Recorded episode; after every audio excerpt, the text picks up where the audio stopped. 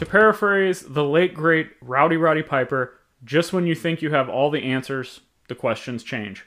That's kind of how I feel about the wrestling card market, which is today's topic. What's up, wrestling fans, trading card collectors? Welcome to another episode of Wrestling with Cards. I'm your host, Zhan Morning. You can check me out on all social platforms at Zhan Morning. Over the course of doing videos on my YouTube channel, this podcast you're listening to, as well as the Worlds Collide podcast and any other podcast or video platforms that I have appeared on, the topic of the wrestling card market has always been an evolving situation. When I first started creating content around wrestling cards a few years ago, the older stuff was all the rage Wrestling All Stars, 85 Topps, 90s Attitude Era releases, and then pretty much any kind of autograph. But now, things have definitely changed. Is this for the good? Is it for the bad? Well, before we get too deep into that conversation today, just a quick reminder of how you can help show your support for my content. Please hit that subscribe button wherever podcast platform you're listening to this on and leave me a review. That review definitely helps more listeners that are into wrestling cards or into wrestling or sports cards find this podcast to listen to. And another thing you can do with that is tell a friend, share it, wrestling fan, sports card collector, it doesn't matter. Just spread the word about this podcast. And don't forget to check the links in the show notes to all the other things I've got going on the YouTube channel, the Worlds Collide podcast, as I mentioned, the Wrestling with Cards Patreon page is down there, my eBay store, and much more. So, lots of changes to talk about. With the ever moving changes in markets and wrestling cards, it's very hard to keep up with. So, again, just a quick timeline of what I have personally seen. Wrestling cards have been around forever, and we, as collectors, all have different backgrounds. Some new, some old, and everybody's collecting something different. When I first got more seriously into just wrestling cards, like I said, people seem to be going after that older stuff, All Stars, Topps, 90s stuff. But then it slowly started changing. All of a sudden, I start seeing more people buying Chrome stuff and parallels. I see more people getting into indie cards, and shout out to Caleb, who started creating content around indie cards. Started seeing more obscure foreign releases. That has now evolved into ultra modern Panini era stuff and we're kind of seeing everything from all over the place now. And so are the prices. The cards that everybody thought were safe places to put their money have eventually started losing their luster, mainly from a monetary standpoint. Many of these cards are still collectible and sought after by people coming into the hobby, or maybe they're set collectors. The one example I can point to is the 2002 Fleer Royal Rumble cards, the set that has the big four rookies in it. For a refresher, that is John Cena, Batista, Randy Orton, Brock Lesnar. That set with those four guys is the undisputed rookie cards for those because as we all know wrestling card rookie cards always something that's kind of a hot topic. Those are great cards and again no arguing. Those are the true rookies but the prices have plummeted. You could also point to many of the older cards that are kind of doing the same thing. The next big craze we saw was the gold rush pun intended.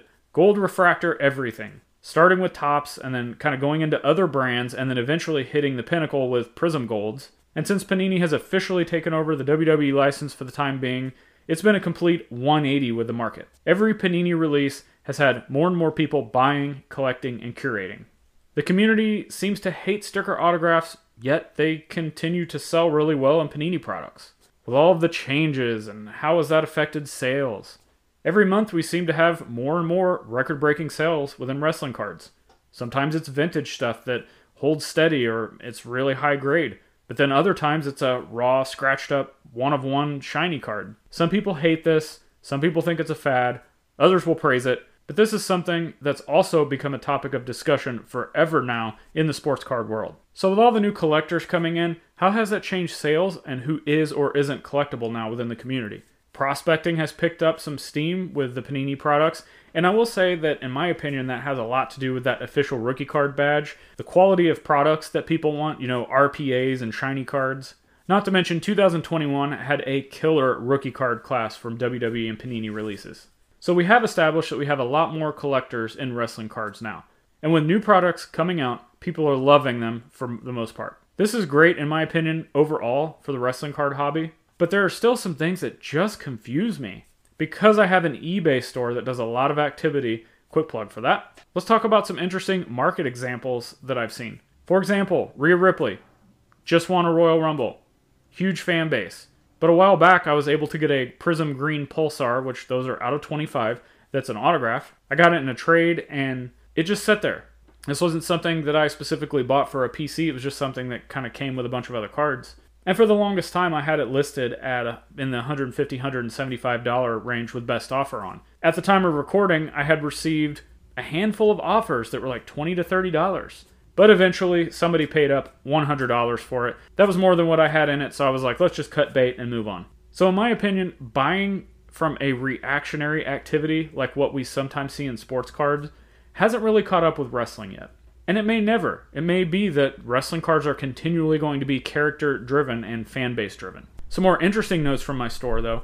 When you look at social media, you see the big auction sites and the big time cards with The Rock and Steve Austin and Roman Reigns. You see those all over the place. The big sales get the big praise from collectors for these cards. However, I believe it is specific cards. So in my store, I have some graded stuff in PSA slabs, no less, of some of the names of what I've just spoke about, some of the greatest of all time. Some of them in tens, some of them aren't tens, but they're rarer cards. They are all the cards of the talent that people claim to want. Yet they just sit in my store, and maybe I have them priced too high. But again, that's why I have best offer turned on, and I'm always willing to wheel and deal.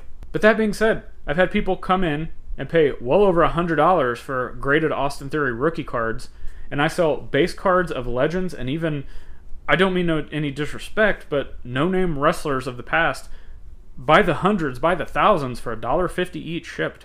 And those are cards that many people in the hobby tell you are crap. Nobody wants base cards, nobody wants action shot cards, nobody wants moment cards. But I can tell you they still sell. Maybe education is the problem.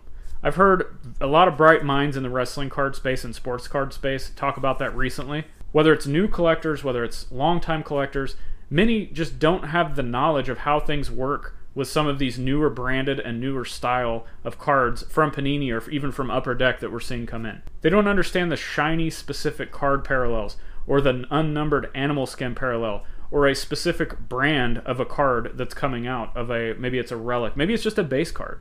They don't understand why those things are selling for more than an autograph, which has always been the chase card for most wrestling card collectors. And while the saying always goes, there's no right or wrong way to collect.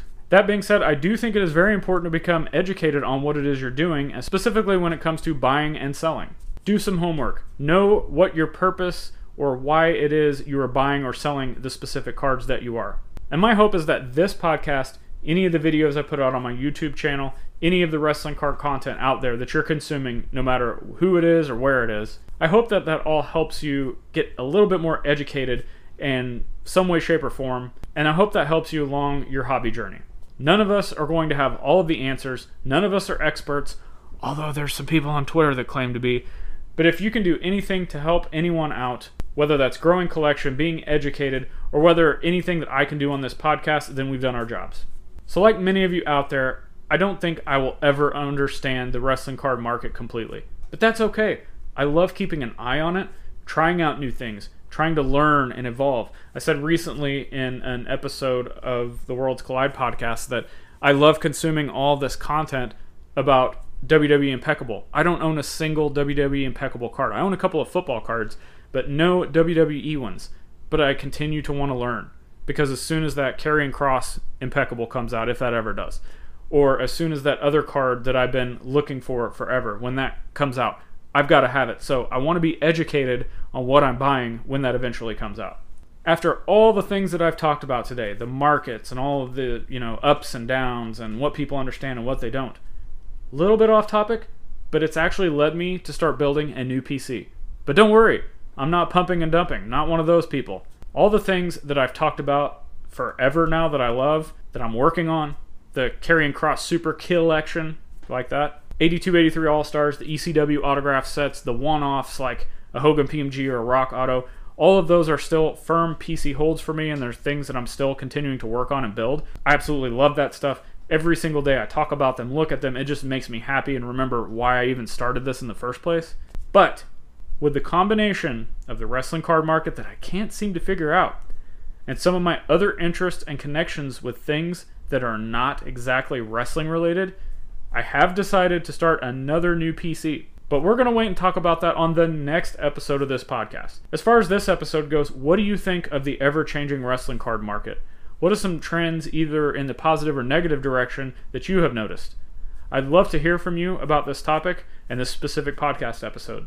Reach out to me on social media, tag me in it, let's get a conversation going. And if this episode brought you some sort of value, entertainment, fun, whatever it is, if it if it connected with you in some sort of way, please hit that subscribe button leave me a review, and spread the word about this podcast. Don't forget to check out the links in the show notes to all the other things that I have going on and ways that you can support.